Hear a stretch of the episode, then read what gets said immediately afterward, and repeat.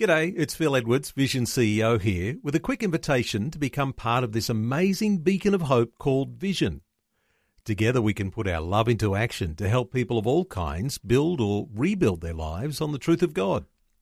Please consider the part you can play during our upcoming Visionathon appeal, remembering that it's your support that makes Vision possible, including this podcast. Jesus said, If you hold to my teachings, you are really my disciples. Then you will know the truth, and the truth will set you free. When you hear the word holiness, does it produce negative feelings in you? When you think about how God sees you, do you think of this in terms of your performance, that is, your good works or your bad works?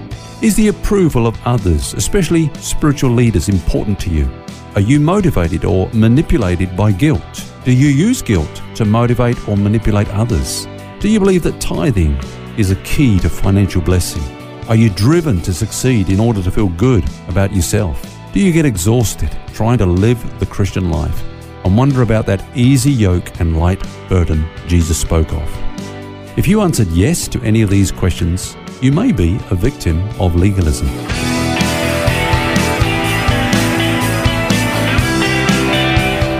This is Set Free with Ken Legg. Hello, Phil's my name, and today author and pastor Ken Legg and I are talking about something that could well be a movie title Escape from Legalism.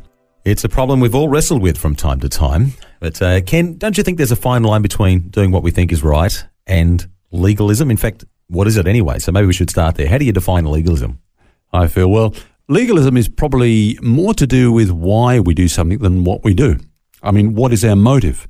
My definition of legalism is that it is the belief that my works are the basis for God's acceptance and blessing in my life. Mm, okay. So, legalism, if you like, is the antithesis of grace because grace is the belief that I'm always accepted and qualified for every blessing because of the finished work of Jesus. So, legalism is an attempt to get us to pay a price for that which God has already paid for. Okay, so in other words, you know, we think that we've got to do stuff in order to for God to save Yeah. us, to, to do something for us. Well, how did the church move away from grace then as the basis of the acceptance and, and blessing and uh, and drift into legalism? Well, if you read uh, the New Testament, you, you discover that it didn't take long for them to do that. Um, we find that, you know, because of their law based background, a lot of the um, Christians were kind of trying to merge the two together. Yep. So they had a Christ plus gospel. And uh, we see that kind of came to a head, really, I suppose, when Paul came away from the Galatians. He left them in the liberty of the gospel of grace. But then what we call Judaizers came afterwards and said, hey, it's great that you guys have accepted Jesus, but did you know that you've got to be circumcised? Did you know about this? Did you know about that? And basically, circumcision was just like the, the, uh, the, the tip of the iceberg, and underneath was the full weight of the law that they tried to impose upon these Gentiles. And so, because of this old covenant background, legalism was something that they had to shake off. They had to kind of realize that you can't mix the old with the new. And, hmm. and when you look at us today, I guess we're probably basically works oriented people, you know. And so it's not difficult to to drift into that kind of mindset that in order to get God to do something for me, I've got to do something for Him. This is one of those issues I'm sure many people uh, listening have wrestled with over the years, maybe still wrestle with now, because the natural question is then, why was the law given? Yeah, and, th- and that's what legalism does. It tries to use the law for a purpose that it wasn't given. And and I would respond to your question this way, Phil. I would say the law was given for two reasons. Number one, uh, it was given to show us what God is like. Now, when you think about the Ten Commandments, you know, what were the Ten Commandments? Was it just an obedience test? Like, uh, here's a bunch of rules to see whether you'll obey me? Um, what about if we took some of those rules out and put another couple in? Just, just, you know, change the rules for rules for rules' sake, you know?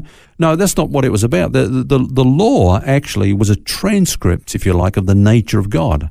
I mean, when the Bible says don't lie, you know, don't bear false witness, well, God cannot lie. Yeah. You know, He is the truth. uh, when the Bible says uh, don't steal, well, God doesn't take from us; He gives to us. He's the giver of life and the giver of every good thing. Um, when the Bible says don't murder, you know, don't don't commit murder, then we see that God is the giver of life rather than the taker of life.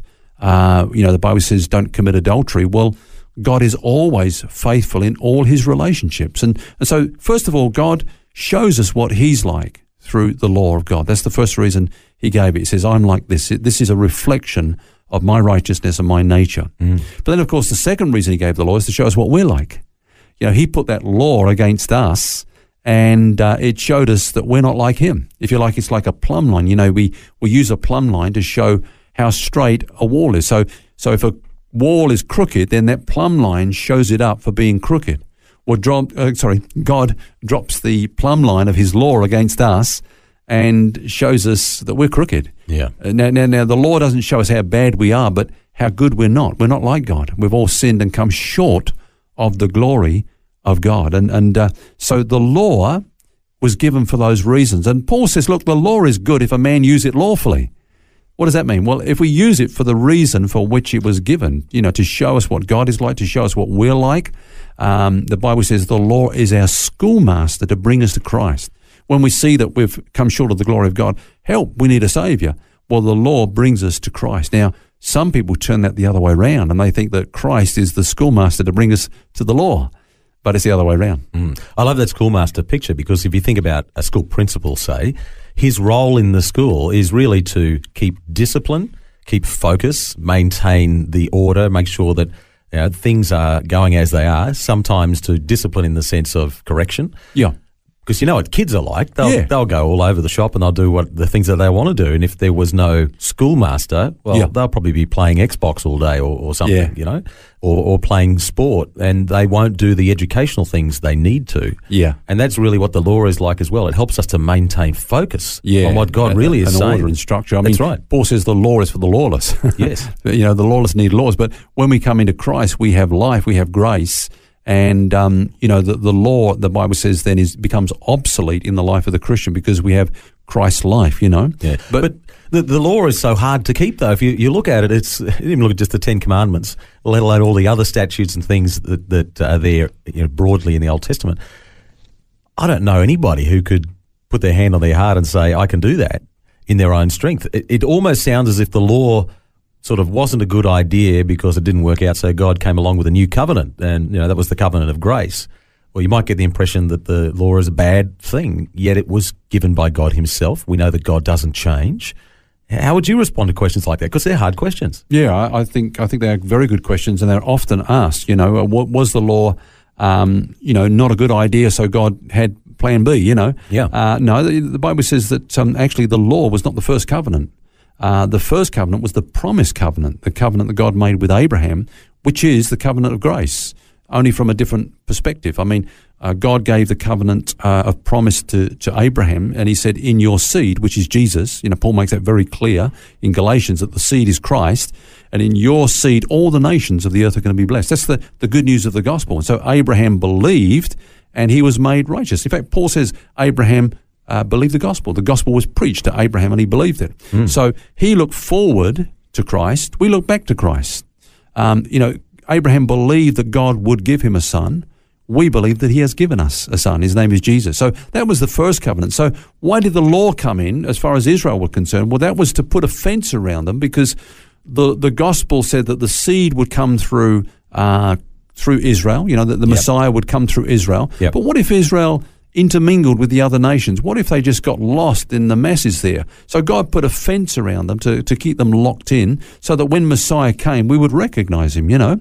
But um, the law was never the first covenant. The, the promise covenant, which is the gospel of grace, was the first covenant.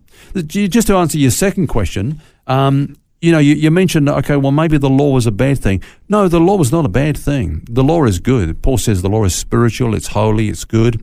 The problem is not with the law. It's us. it's with us. You know, it's not a good marriage. Yeah. Um, it, you know, Paul says it was weak through the flesh.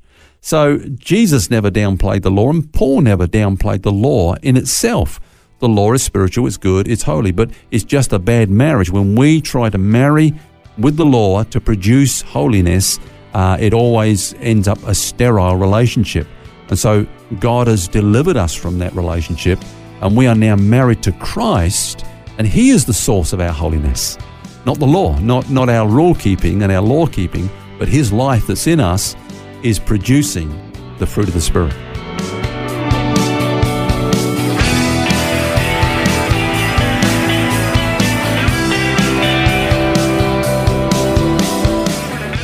Ken Legg's been helping us to escape from legalism this week, and we'll have more tomorrow. Until then, remember you don't have to carry that baggage because God wants you to be set free.